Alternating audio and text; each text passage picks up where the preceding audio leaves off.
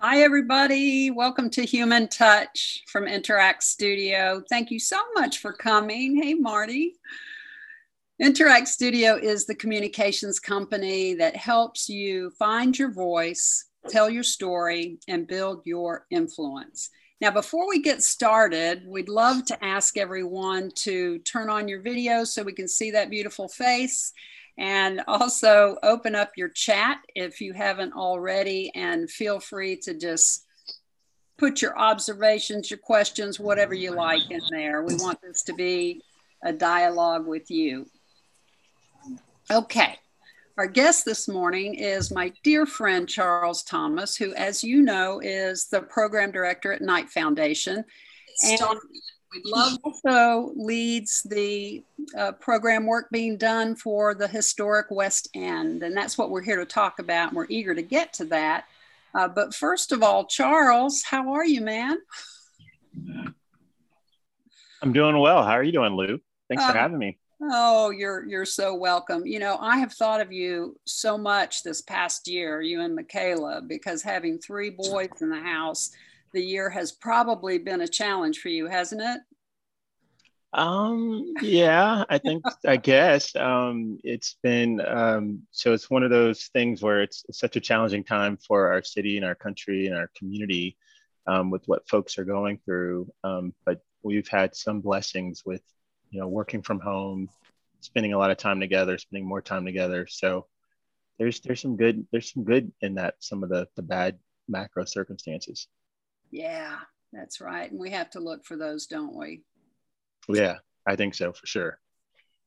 Now, Charles, uh, early on in your career, before we get to the historic West End, early on in your career, uh, you were on your way to being a corporate rock star. I mean, you had your, you had your economic degree from Duke. You were already in a promising career as a consultant in financial services. And all of a sudden, you took a turn and you wound up in the arts and arts administration. So, how did that come about? And, you know, what has it meant to your journey? So, yeah, um, let's see, where do, where do I begin? So, yeah, when I came out of school, um, you know, I, I, grew up here in Charlotte, um, spent a lot of my time, most of my time in the Grier Heights neighborhood, or Grier Town, as, as some of us call it. And so for me it was all about you know making lots of money when i grow up and graduate from school. And so i had that opportunity working for a corporation here in charlotte. Um, and then after two or three years just realized that even with the money that i was making i wasn't really happy. So what was calling me was having a life that was more purpose driven so i had that goal that when i turned 40 i was going to retire be a millionaire and then that's when i was going to start like doing work for the community and i just couldn't it just I couldn't wait. So I left um, without really a plan and, and, started following things that I really enjoyed. And one of those was I always wanted to take um, a photography class. So took a class at Central Piedmont Community College, um, uh, fell in love with the class and fell in love with photography.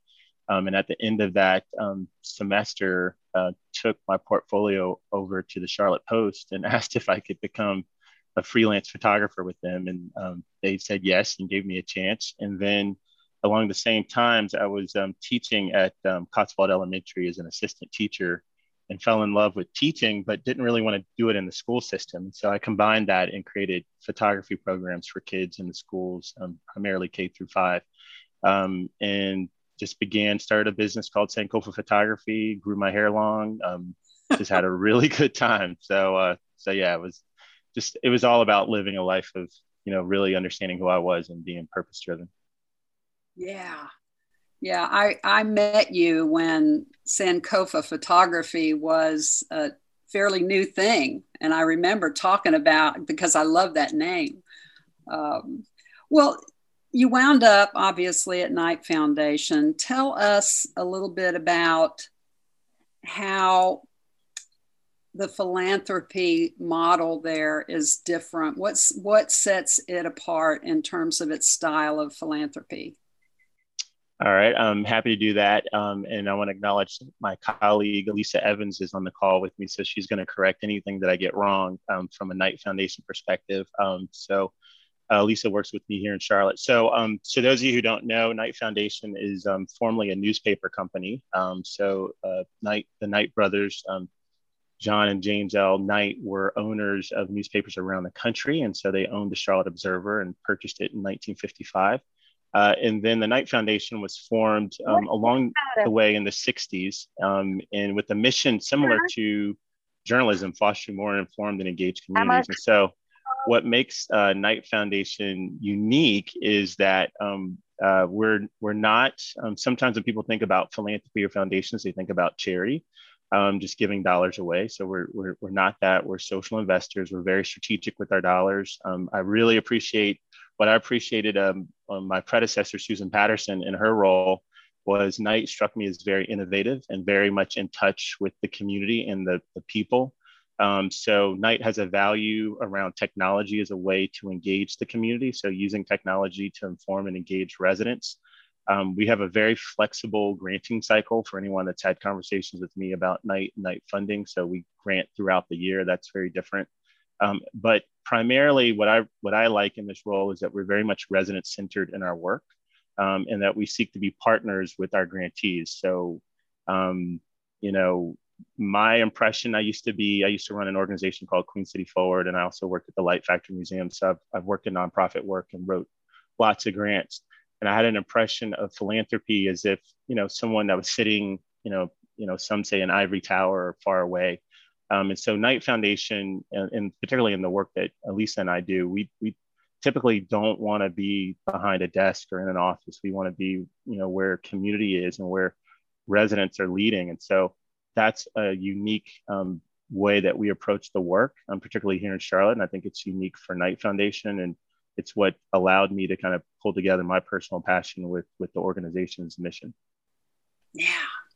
Yeah. So you had uh, a little bit of a life's curriculum leading up to winding up where you are through Queen City Forward and the lights, the light studio. Well, what drew your focus to the historic West End. And, you know, I know it's become a personal passion for you. So tell us about that and why is it so important that we do this work now? So, um, so I started at Knight Foundation in 2016, and, and as a program director. And there, um, what another unique element about Knight Foundation is that we are a national foundation. So we're based in Miami, I am the local program director, the local representative, if you will, and I have colleagues in, in eight other cities like Detroit, Philadelphia, San Jose. Um, and so coming in in 2016 was right when um, the city was going through the economic mobility report. The task force was together. So I got to immediately sit in on those conversations and read about the challenges we have around economic mobility. Um, so that sat with me as I was thinking about what Knight would do in Charlotte. And so as the program director, I get to formulate what our strategy will be in Charlotte. So it's a really unique honor. Um, so, and then I began to look at what my colleagues were doing in other cities, particularly in Akron and Macon, um, Georgia, where they're focused on downtown revitalization, downtown development. And I felt like, well, in Charlotte, it's not about, I mean, downtown is going doing well. I remember I grew up here. I remember when downtown wasn't, you know, was, was vacant. Um, so to me, that wasn't what you know needed to happen. And what I saw, it wasn't about what Knight does is not just about downtown redevelopment. It's about making places and spaces more livable, more walkable, more people centric. And so I said, well, how might we apply these strengths to Charlotte? And to me, it was it felt like we should work in the ring cities or the ring the neighborhoods around Center City because those were the neighborhoods that were going to go through rapid change. Um, and they're neighborhoods that have historically or recently historically experienced underinvestment. Um, and so it felt like there was more opportunity in those type of districts because if we're really going to be about economic mobility, here are some areas where we may be able to, you know, um, create help to, to make a support a neighborhood having more access to more opportunity, so such as jobs, good schools, um, better uh, transit. Uh, so helping the neighborhood to do that in, a, in an effort to help create and under, you know, undo some of the legacies we have around segregated policies that have segregated our community. So if you think about our history in our, in our city of redlining um, and dividing our community up and dividing up our resources, communities such as the West End have been on the, um, the, the, the, downside, the negative end of that um, has not have not received the resources that they need. And here is in this time and day, we're a community where we're growing, a city that's growing so quickly, um, where we have so much growth, there could be an opportunity to, to figure out a way to make sure that residents um, in neighborhoods like the West End are involved in the growth and are participating and benefiting from the growth. So I framed all this under this idea of what, what I call equitable development. So development that engages residents and so that residents are particip- participating. And I thought it was critical because we're at a time where we're, we're seeking, we say we want to advance economic mobility. We are rewriting our plan for the city. So the Comp 2040 plan, if folks don't know, the, the idea of what is our vision for Charlotte in 2040 and how do we want to design our city? Um, the land use policy is so critical to how we design our city. Highways were built to destroy Black neighborhoods in the past. And so, do we want to continue to do that? And so, this is the time to work in districts such as the historic West End to support residents being a part of the change and the capacity of the neighborhoods to develop their own neighborhood. So another part of what drew um, Knight to the West End is that in Charlotte, we don't have a lot of community development corporations or CDCs. Whereas if you go to Detroit or Philadelphia, you have a CDC almost on every corner. And so years ago, the CDCs and the, the Northwest Corridor CDC in the West End, you know, went under. And so those organizations were responsible for bringing grocery stores and bringing Atrium Health to the neighborhood. So what if we were able to build up those type of entities in the in the in the district? And so all of those were components to you know what drew Knight Foundation to the West End, in addition to the incredible assets such as Johnson C. Smith University, um, great leaders such as Miss Mattie Marshall, who I see is on the call. Um, so it's a neighborhood that has produced you know mayors and leaders of our city, um, and continues to be a, a part of what makes Charlotte a great community. And so for Knight, it felt like this was the time to get involved. This was an opportunity to, to model equitable and comprehensive community development. And if we could do it well um, in the West End as in partnership with residents, then maybe Charlotte can learn and do this well across the city. And maybe we could be an example for um, the entire nation and how you advance equitable development um, and comprehensive community development in your cities. Yeah, gosh. You know, when you look, Charles, at uh, the other Knight cities, when you compare them to Charlotte, you know what um, what's our biggest challenge? Do you think overall in the big picture? So um, when I look at other Knight cities, so Charlotte is very lucky. Um, so in our portfolio of Knight cities, we have um, Rust Belt cities, um, small cities that have that are seeing a decline in population. We're seeing an increase in population we have a lot of corporations in our city. We um, um, we have we're you know we have people that are wanting to move here, um, and we have a history of the public and private sector working well together to advance um, some of the to move forward um, some of the social issues that we have in our community. Where we are, I see that we, we may be a little bit behind our our peer cities is that we don't have as much philanthropy. Um, for the some of you may or may not know, but there's not as many foundations in Charlotte and in the South in general as you may find in like Detroit and Philadelphia, um, particularly Detroit. There's a lot of foundations in Detroit. Um, I think this is not an issue just in Charlotte; it's an issue across all Knight cities. But we're seeing a decline in local news in our community. That was the call that I was on right before. Is you know how do we make sure that our community is getting um, uh, information that they trust um, and as we all know, with the, the onset of digital and the, you know, the, the crumbling of the news business model, um, we're, we're living in an era where folks don't trust information. And that's, you know, that's not just a Charlotte thing, but that's something that we have to keep our eye on. Another area that is near and dear to my heart, as we talked earlier, is the arts sector. So I think that our community has a, a big um, uh, role and room to grow as it relates to supporting artists and the um, music sector in our community. Um, and I see in other cities like Detroit, Miami, which are other Knight cities, there's there's a we have a thriving art scene in Charlotte, but I just what I see is philanthropy is more involved in supporting that, as well as the city um, and the, the government is more involved in supporting arts in other cities. Um, and then the other area that you may or may not have noticed is that our, our level of investment in public spaces. Um, so we, you know, we have some good, great public spaces in Charlotte, but our level of investment to our peer cities around the country is, is low. Um, so I think it's critical right now, as if, if those of you on the call, if you haven't already been involved in the county's plan for improving our parks as well as the comprehensive 2040 plan, we've got to really come together as a community and think about how do we invest in public spaces as well as invest in, in districts like the historic West End so that we build a, a city that is truly for all people and that's truly equitable.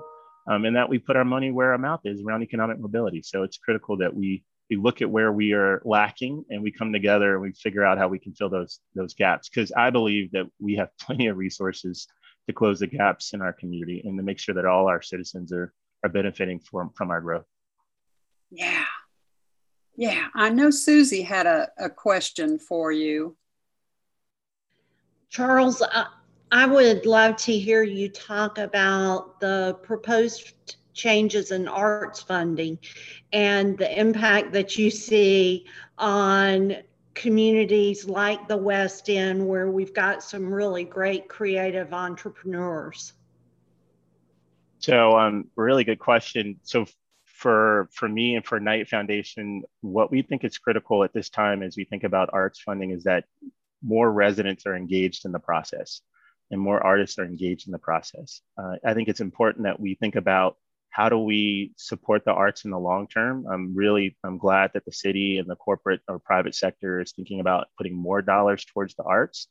Um, I think that we need to at this time really think about how we move it forward if we're going to change how we you know disperse funding to make sure that it's equitable um, you know the arts and science council came out with the and I, and I give them mad credit and props for this uh, an equity report you know reporting on the the lack of investment particularly in black and latinx led arts organizations and we have you know this is an opportunity for us to change that we have how we make sure that individual emerging artists, small arts organizations, as well as the large arts organizations are funded. Um, and that we think about that we engage the community so the community begins to recognize how arts plays a role in so many aspects of our lives um, so that we are not just um, so that we're thinking you know that we're patronizing arts and artists and that we're thinking about individual artists whether it's with our dollars or where we show up so each of us has a, a, role to play, and we definitely have a role to play in terms of where our public dollars go as the city and the county. And the, the impact of it on the West End is like behind me, you see is a picture of the Five Points Plaza, which is a new park that the city is building in the West End.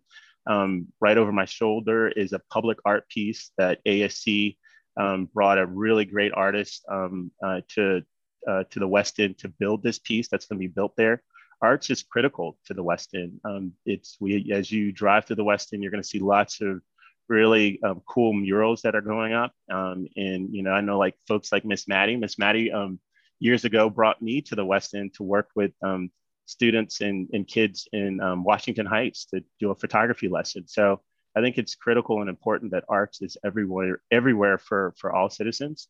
Um, I've been a big fan of ASC's culture blocks, where they're bringing arts out into neighborhoods and districts.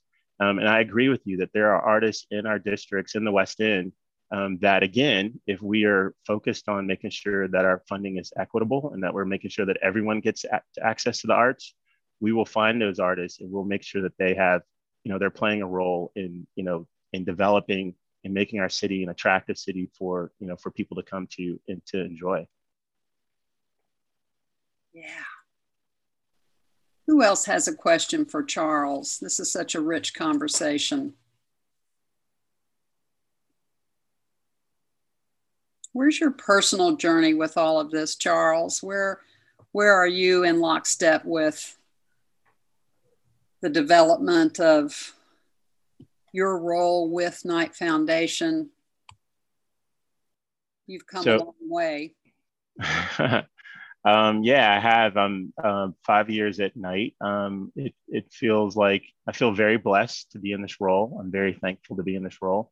Um, and um, I am very thankful that the work that we do gets to to be, you know, in the West End, in arts, and in local news here in Charlotte. So we've made some, as well as with the Charlotte Mecklenburg Library, we've made some really um, awesome investments um, throughout the city. Um, and it's um, exciting to be in a place where you know, we can, you know, potentially have influence on the, the future of the city and how the city develops. Um, and so um, it's it's an honorable. I mean, I'm very thankful. I feel very blessed. Um, I'm I'm thankful to a lot of folks that are on this call that you know have been a part of the journey um, for my journey, including you, Lou, Mark Perez. Um, you know, several of you have been guides and mentors along the way, um, and I'm thankful for you know the folks in the West End. That you know, it's really hard sometimes for me to to get on and talk about the West End because I really do not want it to come across that Knight Foundation, you know, we are our partner in the West End. We are, you know, we're we're coming to partner with residents. We do not have all the answers or no. This is something that is driven by the community and the residents. So I'm very cautious in how I answer questions about the West End, West End when I'd much rather it be a West End resident that answers that question because they've been there a lot longer than Knight Foundation has been. Um, and they have the vision for what the neighborhood is going to be. And, and it's our job to work with them to power that vision. And I think it's all of our jobs and all of our communities to work to engage residents to to make sure that they're you know what they see is important and critical in their neighborhood comes to fruition and what the challenges are are, are taken care of as neighbors across all parts of our city yeah I have a question from Marty, Marty Visor, who says, What defines the West End exactly? The historic West End? Yes. Um, that's a good question. So I, I, might have to turn that one over to, to Miss Mattie. Miss Mattie, if, if I get this wrong, feel free to, to, to, to, jump off because the West End has, has gone through different names over the years. Um, but um, what typically in terms of the work that we do, it includes uh, the area that's around Johnson C. Smith University. So that's uh, Biddleville, Smallwood, um, Seversville, um, and portions of Wesley Heights. Um, the West End also goes further up the Beatties Ford Road um, um, road all the way out to almost out to it depends on where you look at it. I live just past um, Sunset off of Beatties Ford Road. I don't I see the sign ends right before you get to my house. Um, so that's from you know uh, 77 all the way up to Sunset or Hornets Nest Park um, is considered the historic West End um, as of right now. Okay. All right. Thank you, Miss Mattie. I knew you were going to jump in on that one. yes, and I think you you're doing an excellent job. Yes, historic West End starts around the I-77. We have a pillar that's near the Bojangles on West Trade Street. And um, we kind of extended it. At first, it was like historic West End, and it was about 13 neighborhoods surrounding Johnson C. Smith. But as time went on, the Northwest Corridor kind of went on up. It's almost up to the Mount Holly Huntersville Road because all of it's that part of that historic West End. Well, that means um, I live in the West End, then, Miss Mattie. Yes, right. All right, perfect. part of the history. That's right. Okay, thank you so much for being on. Thank you. Thank you, Mattie. We have a question from our friends at Trees Charlotte. What is the healthiest way for, for partners, nonprofits to become involved with initiatives? Uh, for example, are there committees that need members and additional support that you know of? Uh, to, to com- become involved in, did you the West End? Is that where you're? Yeah, the, yeah. Initiatives to support West End. Well, that's a um. So uh, if if you live in the West End, um, I invite you to really get involved in the many initiatives that are going on. So there's the Five Points Plaza that um, uh, that's behind me. The city has been um, there's a committee and a management team. The cool thing, this is one of the the city doesn't build. Now you got to remember that the county is usually builds parks. The city typically doesn't build parks.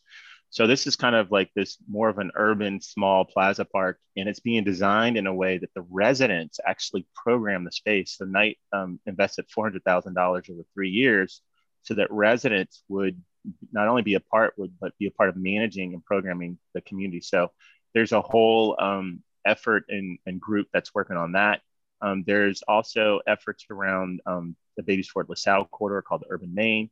Um, and again, I, I, typically it's if if folks are you know live in the West End, I think there are lots of things to get involved in. Um, if you're um, outside of the West End, then I would say you know consider coming to the Rosa Parks Farmers Market, which is probably going to be opening um, in June you know, please come to events and programming in the West End to support the, the new businesses that are going to be opening. There's a new um, um, I don't know if you know this, Miss Mattie. There's like a new Rita's ice cream shop that's opening, a Jet's Pizza that's opening in the West End, some new spas. So there's lots of yes. um, great businesses that are along. Oh, West. Well, if you want to come, like if you want to get some great seafood, um, West Side um, Seafood was a great place to get a, a, a, fish sandwich. So, so there's some great like businesses that are along the, the, the corridor that we'd love for you guys to come in uh, uh, and sample. Oh gosh, that's great. That's great. We are almost out of time. No. So. Okay. Did someone ask about the tree canopy? I was hoping they were going to ask about that. Well, let's take time to do that. Oh, well, we're also part of uh, Clean Air Carolina and the historic West End Green District. Fabulous. What, Lou, what class were you in in leadership, Charlotte? Oh, gosh. Um, okay. uh, 21, Mattie.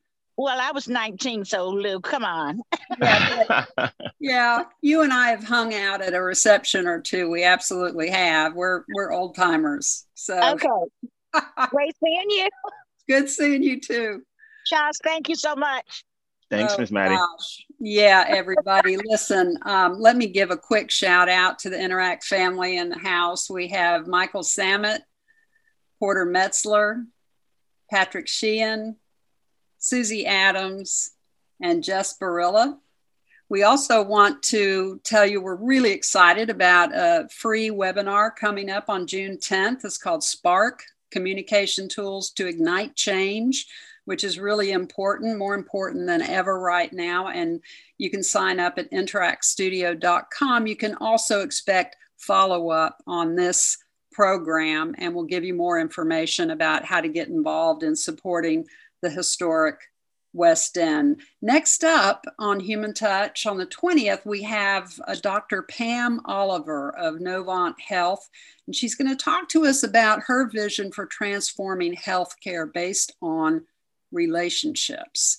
And she's just an awesome human being. She might even share with us how to stay safe over Memorial Day weekend. But Charles Thomas, once again, we love you, man. Thank you so much for all you do. And we just appreciate you being with us today. Yeah, thank you for having me. And um, I was just going through the chat. There are a lot of really cool questions that folks asked in that in the chat. So um, I'm happy to talk further with folks. Some really good questions around how do you you know keep people in place and displacement. These are key elements that, again, I think if you read our comprehensive 2040 plan and if you haven't gotten involved with that, think about how we're planning our city and moving it forward and think about how you can participate in making sure that all residents can have a place that's affordable and healthy and safe and prosperous to live. Um, so um, so again thank you for all those questions. I, I welcome further conversation and I, I, appreciate all your support um, in making sure that all of our communities are thriving. Thank you. Well charles if you want to hang out for a little bit the folks who ans- ask the questions i'm sure would love to to do the same with you. We know some people have to jump, but if you have a minute, perhaps you'd stay with us and and answer those questions. Is that okay? Happy, happy to do it. Yeah. Great. I have till 12. Okay, great. Well, you see them there. Do you want to just scroll through and uh yeah, or you can have people raise their hand if they know how to use that function. But um so, what's the healthiest way for partners to get involved in the West End? Are there committees that need more members, for example? So, that came from Tree Charlotte, and I shared a little bit about that. And um, also, just know that Knight Foundation is a huge fan and supporter of Tree Charlotte. And again, another opportunity for us to strengthen our policies around our tree canopy. If you haven't noticed, I've noticed around my neighborhood, we're losing lots of trees. Oh, yeah. Um, and we do not have strong policies in both the city and the county to support that. So, um, uh, a high five to Tree Charlotte. Yeah. And then I see, is it A.W. Burgess? You raise your hand.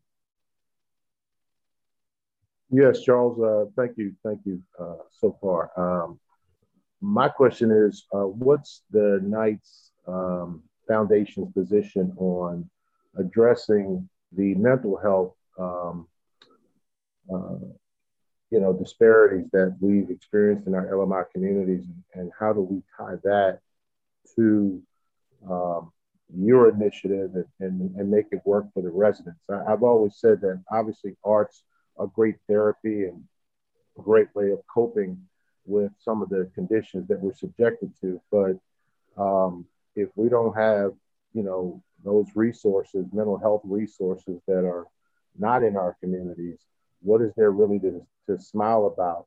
Um, I think if we could um, give the best of both worlds, where folks can have a resource center where they can learn those things and learn, you know, arts and music appreciation um, to build their mental health capacities. I think that's a great impact. Um, and just wanted to know y'all's perspective of tying that in. So I think um, mental health and family stability is critical to to the work that we're doing in the West End and to um, some of our neighborhoods that are that are challenged. Um, I think that we as a community, um, and this is something that Knight Foundation has been really advocating for. So it's not as much our dollars. So we don't we don't make grants to you know, around mental health or family stability. That's not our strength. I don't we don't have that knowledge. But what we've been seeking to do is partner with you know healthcare agencies as well as the county. And that what I think is critical. I mean, I'd love for folks to kind of you know feel free to push back or to to think about is as we do our work in communities, we're not thinking about it holistically and comprehensively. And when I say we, there there are too many times like I am consistently shocked by the time the number of times we convene people, um, whether it's the city or the county or nonprofits, and those groups have not been talking to each other.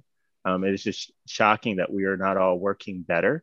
Um, there's still either silos or you know I don't you know we could we could try to understand that but I really and we really advocate for a comprehensive approach to community and neighborhood development. So what we've been working on is is partnering with groups like the United Way to organize and bring funders, whether they're philanthropic or public or private, together to think about how we invest in communities and neighborhoods. Um, and I and, and thinking about um, safety, thinking about mental health. I think it's important to think about education. So you know, we have some, uh, you know, in, in the West End, there's definitely challenges in that, and we need more resources that are, you know, placed. And so, um, so I completely agree. And I, I, I would, what I would wish and want is that there are, that Knight is at the table with other folks that are thinking about it. And what we're good at is probably around supporting, um, you know, placemaking and helping places be vibrant and walkable and livable. And so, but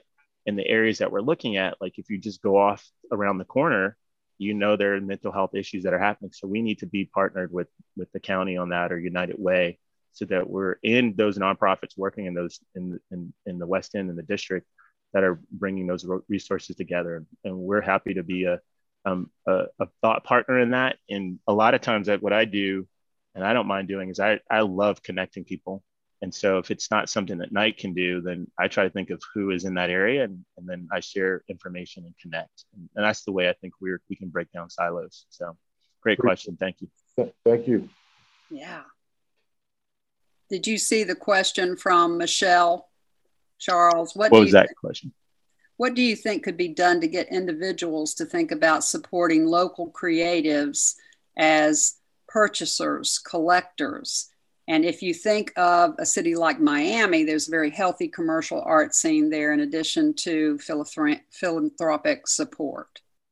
Man, I don't know if I have an answer on that in terms of how to help improve individual collection. Um, I know that private um, galleries can have a challenge in our community. And um, so continuing to like, well, maybe I do have an answer, but it's, you know, I don't know if it's too hard of an answer, but one of the things I think we're we're missing in our community is we continue to cut arts funding in our schools.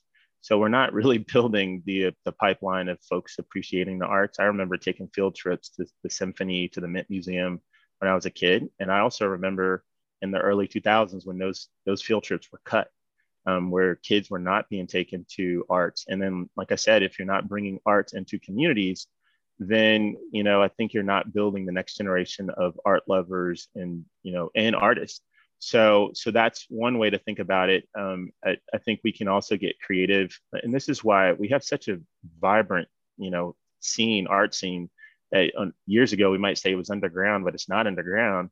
I think we really need to continue to invest in, in really in those artists doing really cool stuff and bring arts into the street so that it just becomes something that people see and, and interact with every day and they appreciate. And then I think that may begin to lead people to get to the level of appreciation to where they buy it and support it in that way.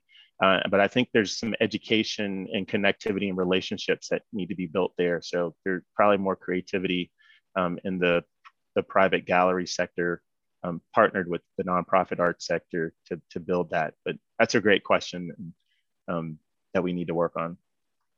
Yeah, Jess, you had a question. Jess Barilla.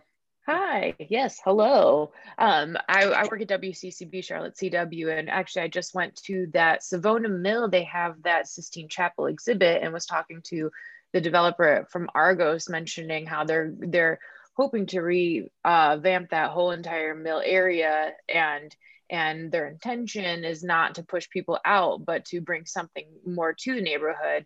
Are you familiar with that project, and what are your, what are your thoughts, if so? So I don't have the details of where Savona Mill is at this stage. Um, I know um, uh, Greg, the owner, um, has been you know working the mill for quite some time. Um, I think that I really hope that the the residents in Seversville are really paying attention to Savona Mill and the development. There's a lot of major purchases that have occurred in that area, um, and you know.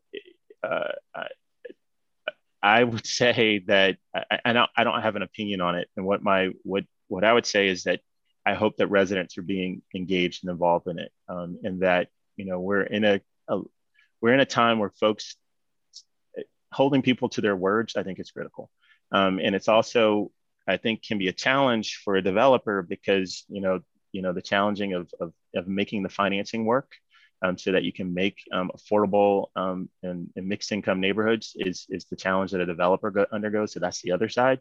Um, but I, I think if we if those developers are really sincere, then they they have residents that are part of their process, and that they won't reveal you know their their plans you know after they've gone far down the road and uh, without conversation. So I've I've been kind of tangentially aware of that project and, and, and I hope again that it's, it's something that will um, benefit and connect back to the residents and employ residents, you know, when, as it gets built up, you know, so um, uh, I think that what I've observed from the relationship between, you know, the residents um, in the North End and Camp North End, um, I've seen some very solid partnerships between the developer that owns Camp North End and the residents and so and that's led to some really interesting you know uh, i think if uh, you know from the arts that are there like goodyear arts um, um, Dupp and Swat uh, to some of the businesses that are there. Um, i know that some of those businesses were given opportunities and giving low leases um, low cost leases in the beginning. And i would hope that Savona Mill and would could and could do something similar you know could activate the space in a way that engages residents along the way versus build something big and say, hey, I hope you'll come to that. So that's my hope. That'd be great. Yeah. Who else? Anyone with a final question? Well, Charles, we're just so happy you're on the wall for us, man. It's this has been just delightful to spend time with you and uh, get your insight and and feel more in touch with the good work being done by Knight Foundation. If any of you would like to send us your information so that we can send it back out to everyone, feel free to in our follow up. Porter always sends a nice link to the recording as well as any information that people have asked for. So if you'd like to send it to us, then send it to porter at interactstudio.com and we'll make sure it gets in the follow up for everyone. And we just appreciate you hanging with us for this additional time. That's uh, that says a good bit about who you are and certainly the work that Charles and Knight Foundation are doing. So thank you. Have a great day and an even better weekend. Bye bye. Thanks, Lou. Bye. Yeah. Bye.